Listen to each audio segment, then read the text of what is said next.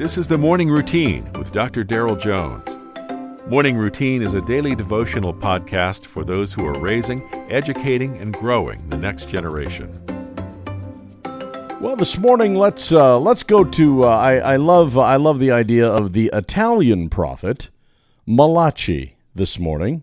chapter 3, verses 16 through 18. You know what? Honestly, we don't come to Malachi as frequently as you would think in these morning routines.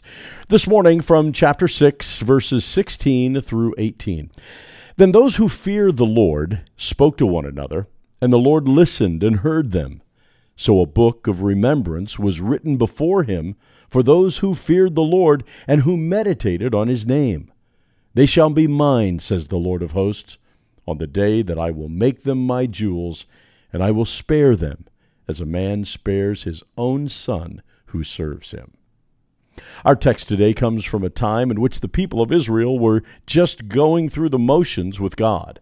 They were offering sacrifices and keeping the requirements of the priesthood, but there was no true worship behind the actions. The people weren't tithing, other gods were being worshiped, and the people's hearts were self centered. So God sends Malachi the prophet. It's an interesting book to read as we see God making a statement against the people, and then God presents the questions and doubts the people had in their hearts. And of course, he then corrects their wrong thinking. The beauty is that although God is confronting their sin, he's also offering a way back to him. His love and devotion towards them never falters. Notice in today's text, that God makes special note of those who fear him. He writes their names out for remembrance.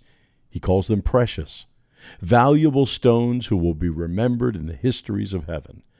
Because they hold him in awe, they will be spared. Let me remind you your value and worth to God are not tied up in your failures or in what you deserve. Love him, reverence him, fear him.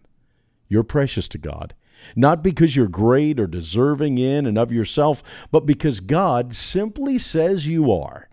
And that should be enough to keep us smiling all day. You've been listening to the Morning Routine, brought to you by the Herzog Foundation and hosted by its president, Dr. Darrell Jones.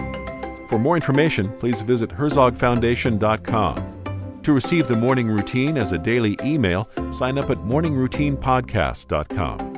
See you in the morning.